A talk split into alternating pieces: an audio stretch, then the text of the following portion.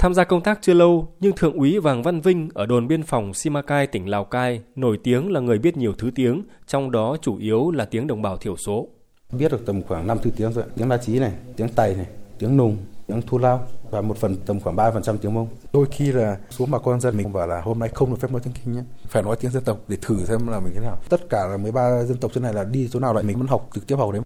Vàng Văn Vinh là người La Chí, sinh ra ở xã Na Hối, huyện Bắc Hà, tỉnh Lào Cai. Thượng úy trẻ này tiết lộ bản thân đã bén duyên với ngôn ngữ từ rất sớm. Mình cũng là người La Chí, nhưng mẹ sống trong cộng đồng người Tây và người Nùng. Đấy, cho nên là rất hiểu cái tiếng nói của bà con dân mặc dù là khác nhau nhưng mà nó vẫn có một cái phần nào đó nó là một cái nét chung. Ví dụ nhá, mình đã biết tiếng Tây rồi, tiếng Nùng rồi thì sau khi lên trên này thì cái tiếng Thu La nó cũng là một nhóm địa phương của người Tây. Tuy nhiên là để mà nói nó thì phải biết cả tiếng Nùng nữa. Hoặc là ví dụ mình đã biết tiếng Tây tiếng Nùng rồi thì tiếng Thái thì cơ bản nó cũng có một phần nào tầm khoảng 10 đến 15% giống như thì quá trình học tập nó mới đơn giản được rất nhiều. Năm 2015 tốt nghiệp Học viện Biên phòng, Vàng Văn Vinh trở về công tác tại địa phương. Vai trò đặc biệt của người lính quân hàm xanh giúp sở trường về ngôn ngữ của Vinh càng được phát huy.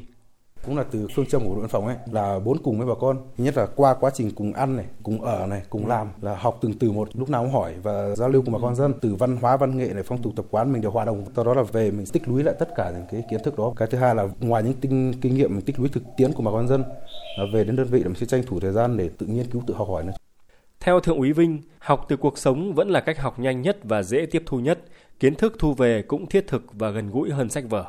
Mình đang tích cực học tiếng Mông vì cái tiếng khó nhất. Thì có một lần là mình được phân công là xuống chi bộ thôn bản sinh hoạt. Hôm đấy là một hôm ờ, kết nạp đảng viên mới thì cũng có ăn cơm để mừng đảng viên mới. Bà con có bảo là đến lượt cháu rồi bây giờ cháu mời chú một chén. Thì bây giờ cháu nói một tiếng Mông thì mình mới bảo úi rồi ơi. Ừ. Tất cả từ khác mình học rồi sao mà cái từ đơn giản nhất mình lại không học. Thế bây giờ lúc đấy mới quay ra hỏi uh, anh bí thư chi bộ ấy, bảo anh, anh, anh nói nhanh cho em. Anh mới bảo là cú rủ ca hỏi vàng. Nghĩa là ừ, cháu mời bác hoặc cháu mời chú một chén. Đúng là có những cái câu đơn giản như thế thôi mà hôm đấy mình lại không nhớ được ra. Ừ. Thì trong quá trình sinh hoạt của bà con dân đấy là mình đã tích lũy học từng câu một là cách ừ. phát âm này cách líu lưới này chỉ cần một hai ba lần lặp đi lặp lại là nó sẽ rất nhớ Càng thêm thời gian gắn bó với biên giới, Vàng Văn Vinh càng cảm thấy học tiếng đồng bào địa phương là một trách nhiệm quan trọng của người lính biên phòng, nhất là ở những địa bàn vùng cao, đa dân tộc, đa văn hóa, đời sống bà con còn khó khăn.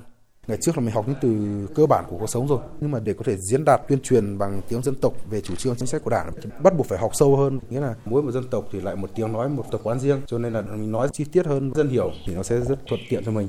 Việc biết nhiều thứ tiếng dân tộc đã hỗ trợ đắc lực cho Vàng Văn Vinh trong công việc, từ đó càng thêm được dân quý, dân tin có một lần là bắt đầu là đến mùa bà con bắt đầu cấy cấy là cái mương nước ấy một làng là chung một cái mương dẫn nước về ruộng ấy. Thì tuy nhiên là nhà nào cũng làm đúng dịp đấy nhà ở trên nhà ở dưới. Thì nhà nào cũng muốn lấy nước tuy nhiên là mình cũng xuống gặp đúng cái dịp đấy luôn. Thế bà con ấm ức đi dọc đường này nói thì mình là hiểu tiếng mình quay ra hỏi bảo có chuyện gì bảo hôm nay xuống ruộng cả một ngày không làm được cái gì cả bởi vì nhà này đập nhà kia nhà kia lại tháo ở thế này. Thế thì mình mới bảo sáng mai cháu chú bác xuống giúp nhà kia làm trước xuống tháo nước cho nhà kia làm. Xong hôm sau buổi chiều cháu lại rủ nhà kia lên giúp chú. Thế là xong rất đơn giản chúng ta phải phục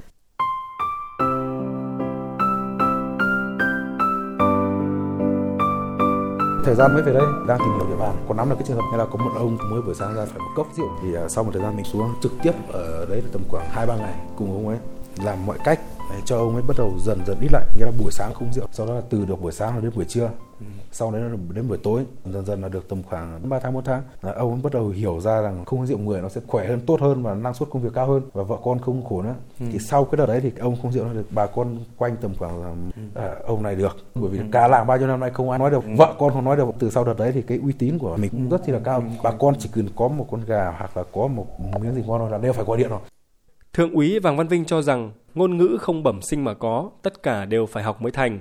Ngọn lửa đam mê học tập của anh còn được nhen lên bởi một tấm gương sáng ngời, đó là Hồ Chí Minh. Tố chất là một phần thôi. Tuy nhiên là cái chịu khó và cái đam mê nhiệt huyết nó mới là chính. Hàng tháng là đều có các cái chuyên đề học tập theo tư tưởng đạo đức phong cách Hồ Chí Minh mà mình cũng đã xem rất nhiều phóng sự về Bác Hồ trả lời phóng viên của nước ngoài bằng tiếng nước ngoài. Ừ, bác Hồ không chỉ học tiếng nước ngoài đâu mà ngay cả khi bác ở những vùng dân tộc vẫn thường xuyên là tự học tiếng dân tộc thiểu số thì đấy là cái động lực rồi mình phải nhiệt huyết và đam mê hơn đấy.